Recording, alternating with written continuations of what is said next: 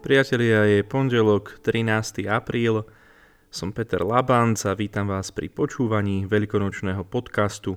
Započúvajme sa do veľkonočného evanielia tohto dňa.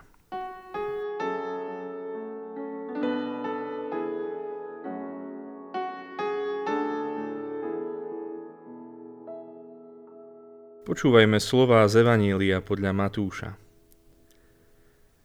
Ženy rýchlo vyšli z hrobu a so strachom i s veľkou radosťou bežali to oznámiť jeho učeníkom. A hľa, Ježiš im išiel v ústretí a oslovil ich: Pozdravujem vás. Oni pristúpili, objali mu nohy a kláňali sa mu. Tu im Ježiš povedal: Nebojte sa, choďte, oznámte mojim bratom, aby šli do Galilei, tam ma uvidia. Keď odišli, prišli do mesta niektorí zo stráže a oznámili veľkňazom všetko, čo sa stalo. Tí sa zišli so staršími, poradili sa a dali vojakom veľa peňazí so slovami: tak vravte.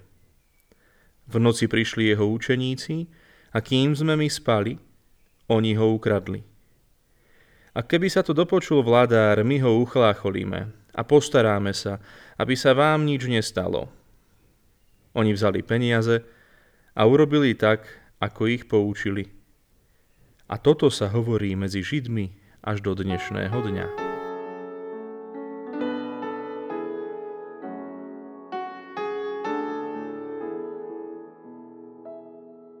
Priatelia, slávime Veľkú noc. Slávime ju špecificky mimoriadne, pretože tá oslava je doslova rodinná, keďže sme prítomní vo svojich domácnostiach a nemáme možnosť vychádzať von na verejnosť, ale predsa slávime. Tá schopnosť oslavovať je výnimočná a je vlastná len nám, ľuďom. Oslava to je prejav radosti. Radosti z nášho dosiahnutého výsledku alebo z úspechu toho druhého, nášho blízkeho. A oslava to je slovo, ktoré je veľmi blízke aj liturgii. Mohli by sme povedať, že liturgiu a jej podstatu vystihuje. Veď kde sa naspievame toľko ako v kostole? No možno teraz pravda, je to viacej vo vašich domácnostiach, v obývačkách, ale vždy v istom spojení, v spojení počas Veľkej noci aj s chrámom. Tá liturgická oslava, ona v sebe nesie špecifický odkaz. Totiž každá jedna liturgická oslava nám pripomína, že človek je stvorený pre inú realitu, ku ktorej smerujeme. Totiž pre realitu neba. A verím, že mi dáte za pravdu, ak poviem, že žiaden iný sviatok nám to nepripomína tak intenzívne ako Veľká noc, že sme stvorení pre nebo. A tak spleť obradov, ktorá pre človeka, ktorý sa na to pozerá len zvonku, sa môže zdať byť nerozumná, ba až zbytočná, človeku, ktorý pozná ich význam, symboliku, tie isté obrady dávajú hlboký zmysel. Takže liturgia nám pripomína, že sme stvorení pre nebo, pre večnosť, ale my zároveň vieme, že náš život sa odohráva tu na tejto zemi. Aj sám Pán Ježiš, ak sa pozrieme na jeho život, tak on prichádza vlastne do Jeruzalema, do mesta, kde prichádzal vždy len na sviatky. A prišiel tam aj na tie posledné pozemské sviatky židovskej paschy. Mohli by sme povedať, aby vykonal ten najdôležitejší liturgický obrad. Aby zomrel na kríži a vstal z mŕtvych. Ale jeho život a život apoštolov, tá skúsenosť 3 rokov, to sa odohrávalo z veľkej časti inde.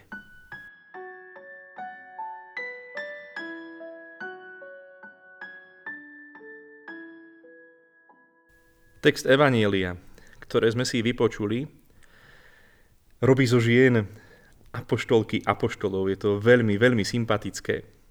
A tieto apoštolky apoštolov k ním majú ísť s tou najväčšou radosnou správou. Choďte a oznámte mojim bratom, aby šli do Galilei. tam ma uvidia. Tá Galilea sa nám zdá byť úplne prirodzená. Prečo? Vieme, že odtiaľ pochádzal Ježiš. A môžeme si tak možno až komicky spomenúť na iný biblický výrok, keď je Ježišovi vyčítané: môže byť z Galilei niečo dobré? No Ježiš väčšinu života strávil v Galilei. A môžeme povedať, že v Galilei dozrieval aj pre svoju mesiášskú úlohu, pre svoju úlohu Krista. Tam vstupoval do komunikácie so svojím otcom, tam naplno prijal úlohu spasiť, zachrániť svet. Aj apoštoli boli Galilejčania. Galilea to bol aj ich domov. A tak hoci celé jeho účinkovanie vrcholí v Jeruzaleme, ten Jeruzalem sa stal akoby obrazne povedané chrámom, miestom oslávenia Božieho syna, tak celé to dielo začína v Galilei. A keďže v Galilei začína, je prirodzené, že Ježiš ho chce v Galilei aj završiť. No Ježiša do Galilei neženie nejaký sentiment, nejaká túžba po domove, po rodisku.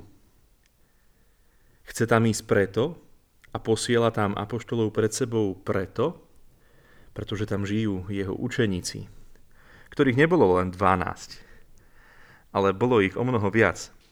A určite medzi nimi boli aj tí a takí učeníci, ktorí kedysi povedali: nemôžeme ťa nasledovať, pretože to, čo hovoríš, je tvrdá reč, to sa nedá počúvať.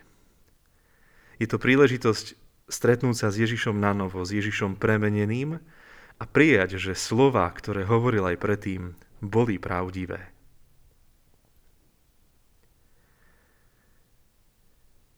Je iné prijať pravdu, že Ježiš zomrel, a iné prijať pravdu a správu, že to urobil za nás. Je dobré počuť, že Ježiš vstal z mŕtvych, ale je úžasné počuť, že vstal z mŕtvych pre nás. Pre všetkých. A aj dôkazom toho Ježišovho zmŕtvych stania, dôkazom toho nie je prázdny hrob, ale dôkazom Ježišovho vzkriesenia môžeme povedať, že je jeho prítomnosť pri svojich učeníkoch. A keď je ovocím Veľkej noci to vzácne spoločenstvo cirkvi, tak je to v prvom rade spoločenstvo ľudí, ktorí v sebe živia jedinú nádej. Pán vstal z mŕtvych a urobil to pre nás. Vrátil sa do Galilei, vrátil sa k nám, vrátil sa ako vzkriesený. Jednoducho urobil to, čo robil vždy. Pán prišiel k človeku.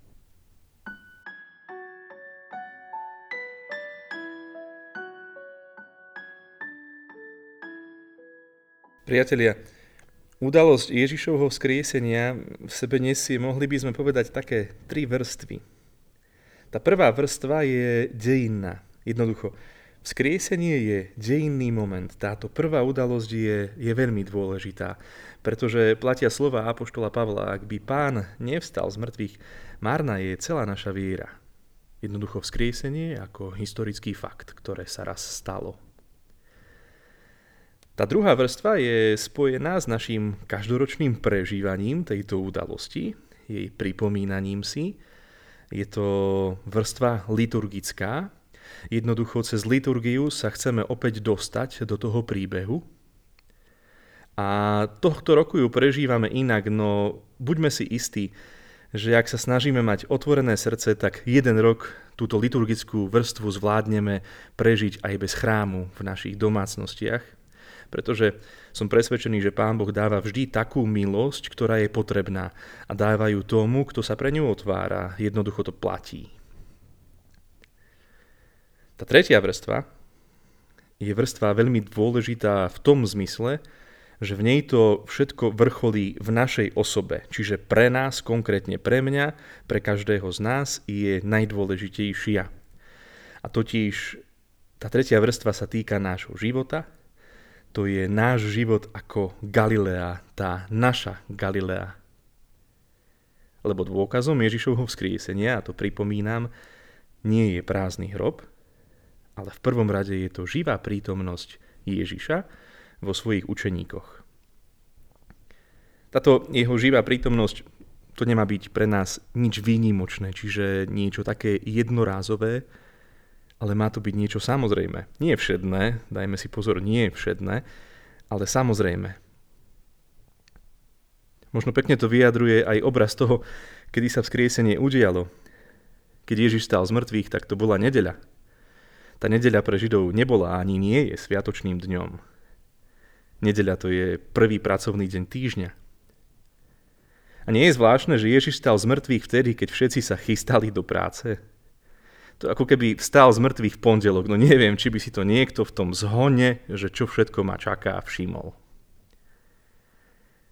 Kristus tým jednoducho ukázal, že učeník je ten, ktorý zo sebou nesie Krista všade. Všade má byť dôkazom, svedkom jeho vzkriesenia. A to všade, to sa netýka len priestoru, ale všade aj pokiaľ ide o čas, pokiaľ ide o naše životné situácie. Jednoducho, Ježiš stál z mŕtvych pre nás, pre našu dobu, pre naše problémy, konkrétne teraz problém koronavíru, pre naše životy. A preto práve toto tvrdenie v sebe nesie jeden vynikajúci ohromný náboj, že jednoducho každý deň a každé miesto je posvätné. A Veľká noc prežitá doma jednoducho môže zmeniť náš život viacej ako Veľká noc prežitá v chráme. Priatelia, prajem vám zakúsiť radosť, ako zakúsili učeníci, keď stretli vzkrieseného Pána. Možno aj tí učeníci, ktorí od neho odišli, ale jednoducho stretli ho v novej situácii, stretli ho osláveného a ako oslávený ich chcel nanovo osloviť. Ježiš nás chce vždy nanovo oslovovať a využíva k tomu rozličné príležitosti, rozličné udalosti nášho života, rozličné momenty. Jednoducho Pán oslovuje neustále. Požehnaný deň prajem.